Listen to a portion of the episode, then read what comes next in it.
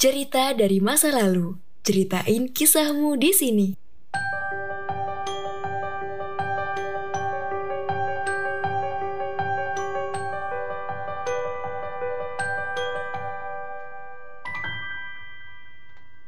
Halo teman-teman, kembali lagi bersama saya Barbara. Kalian masih mendengarkan podcast sejarah Indonesia. Untuk kali ini, kalian sedang mendengarkan konten atau segmen cerita dari masa lalu, di mana konten atau segmen ini kalian akan mendengarkan cerita-cerita kiriman dari para pendengar dan akan saya bacakan dari kalian untuk kalian. Nah, kalau misalkan kalian punya cerita yang menarik, yang berkesan, atau mengenai masa lalu yang tidak bisa dilupakan, bisa kirim langsung di podcastsejarah@gmail.com atau bisa juga kalian langsung melakukan rekaman. Kita langsung masuk ke ceritanya. Hope you guys enjoy untuk ceritanya.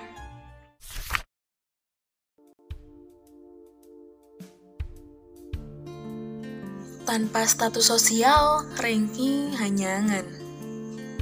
Berbicara tentang sistem pendidikan di Indonesia memang tidak akan ada habisnya. Banyak serentetan kebijakan yang semakin baik ataupun terkadang bertolak belakang dengan masyarakat sendiri. Masa SMA yang kata kalayak umum adalah masa-masa yang paling indah, namun aku rasa sebagai salah satu ajang pamer status sosial. Ketika lihat sistem pendidikan zaman sekarang yang tidak memberikan peringkat siswa di kelas, inginku berteriak. Kenapa? Bukan saat aku sekolah beberapa tahun lalu. Anak 90-an pasti paham momok ranking kelas. Ranking di kelas sebagai penentuan atas kelayakan diri kepada orang lain, terutama orang tua. Ranking bagi anak 90-an adalah segalanya. Terutama anak-anak dari kabupaten yang memiliki keinginan untuk sekolah ke kota, pasti yang diincar adalah prestasi, salah satunya adalah ranking di kelas. Ups, mendapatkan ranking bukan hal yang cukup mudah, terutama di sekolah X, yang notabene adalah sekolah favorit di salah satu kota di Indonesia. Sekolah tersebut merupakan sekolah SMA impian anak-anak muda kabupaten. Kata banyak orang sih yang bisa sekolah di sini merupakan anak yang termasuk cerdas dan beruntung. But I don't think so.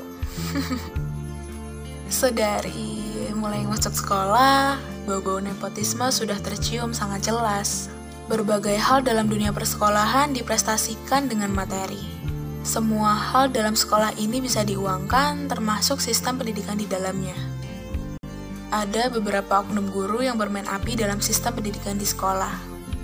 Hal tersebut terlihat tindakan oknum guru yang sama sekali tidak mencerminkan tugas pokok dan fungsi guru sebagai pendidik. Setiap guru di sana diperkenankan membuka les atau pelajaran tambahan di luar jam sekolah.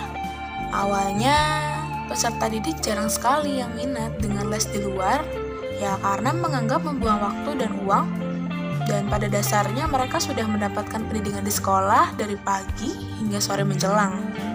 Namun, rupanya rendahnya minat les pada siswa membuat beberapa oknum guru pelajaran tertentu seperti pelajaran yang memiliki basic hitungan menggunakan cara yang tidak sesuai. Para oknum guru tertentu menggunakan cara dengan menjamin nilai UTS dan UAS siswa akan baik apabila les dengan mereka sehingga siswa dapat meningkatkan nilai secara bertahap sebagai bahan utama SNNPTN. Menakjubkan sekali tawaran beberapa oknum guru tersebut, sehingga dengan mudah mendapatkan siswa les, termasuk teman-temanku. Mereka rela setiap mata pelajaran untuk les di guru-guru sekolah, dan alhasil anak-anak yang les memang mendapat nilai yang lumayan cukup tinggi. Ya, karena pada dasarnya Soal-soal UTS atau UAS yang akan datang sudah dikupas habis-habisan di tempat les. Anak-anak yang les sudah mendapatkan soal UTS atau UAS di tempat les, dan ketika UTS atau UAS angkanya saja yang berubah. Cara pekerjaannya, mereka sudah dijelaskan di tempat les. Hmm, mudah bukan untuk mendapatkan nilai yang bagus? Teman-teman yang mengikuti les pun pastinya merogoh kocek yang tak cukup sedikit. Hal tersebut membuat mereka sungkan untuk berbagi satu sama lain kepada teman-teman yang lain. Mereka hanya mau sharing kepada teman-teman yang mereka anggap satu circle atau memiliki status sosial yang sama. Di kelas, status sosial memang diperuntukkan untuk membuat circle pertemanan. Di kelasku terdapat beberapa circle pergaulan sosial yang terbagi, antara lain kelompok anak dari pekerja di perusahaan jasa marga, kelompok anak dari anggota dinas dan komite sekolah, kelompok anak his dan model majalah, anak cerdas yang suka ikut olimpiade, dan anak yang biasa saja dalam dunia prestasi dan dalam masalah keuangan. Anak yang biasa saja dalam dunia prestasi dan dalam masalah keuangan dianggap sebagai kaum minoritas di kelas, dan aku masuk dalam golongan tersebut. Les di luar sekolah adalah keinginan sebagian besar pelajar SMA pada saat itu. Namun apalah daya, apabila keuangan keluarga belum cukup untuk mengikuti les di luar. Kenapa tidak fokus di sekolah sehingga dapat mengejar anak-anak di sekolah? Ya, lalu bagaimana apabila di kelas guru sudah tidak mau menjelaskan dan berdalih? Ini sudah dibahas di les, bukan?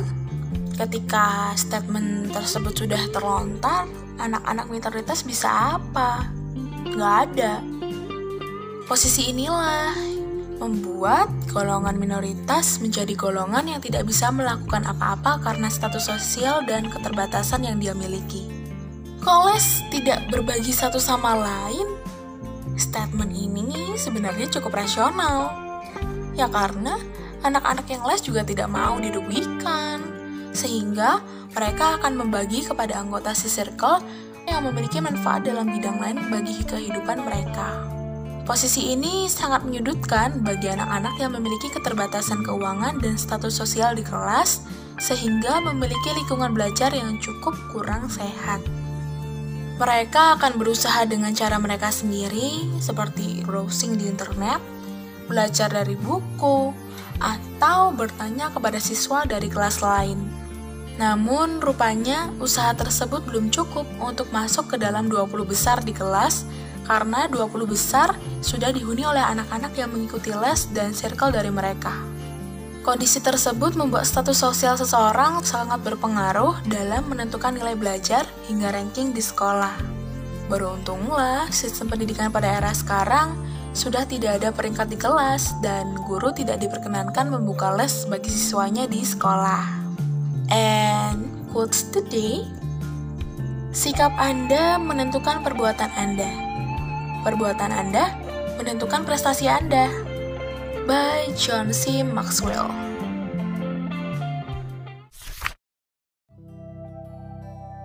Dan itu dia cerita dari masa lalu untuk hari ini. Selanjutnya, siapa lagi nih yang pengen dibacain ceritanya? Untuk kalian yang misalnya punya cerita yang menarik, yang berkesan, atau mengenai masa lalu yang tidak bisa dilupakan, bisa langsung kirim di podcastsejarah.gmail.com atau bisa juga kalian langsung melakukan rekaman. Sekian segmen cerita dari masa lalu. Nantikan cerita selanjutnya yang pastinya seru dan menarik di podcast Sejarah Indonesia. Jangan lupa untuk selalu mematuhi protokol kesehatan, menjaga jarak, rajin cuci tangan, dan menggunakan masker apabila keluar rumah. Stay safe and stay healthy. Saya berbara pamit.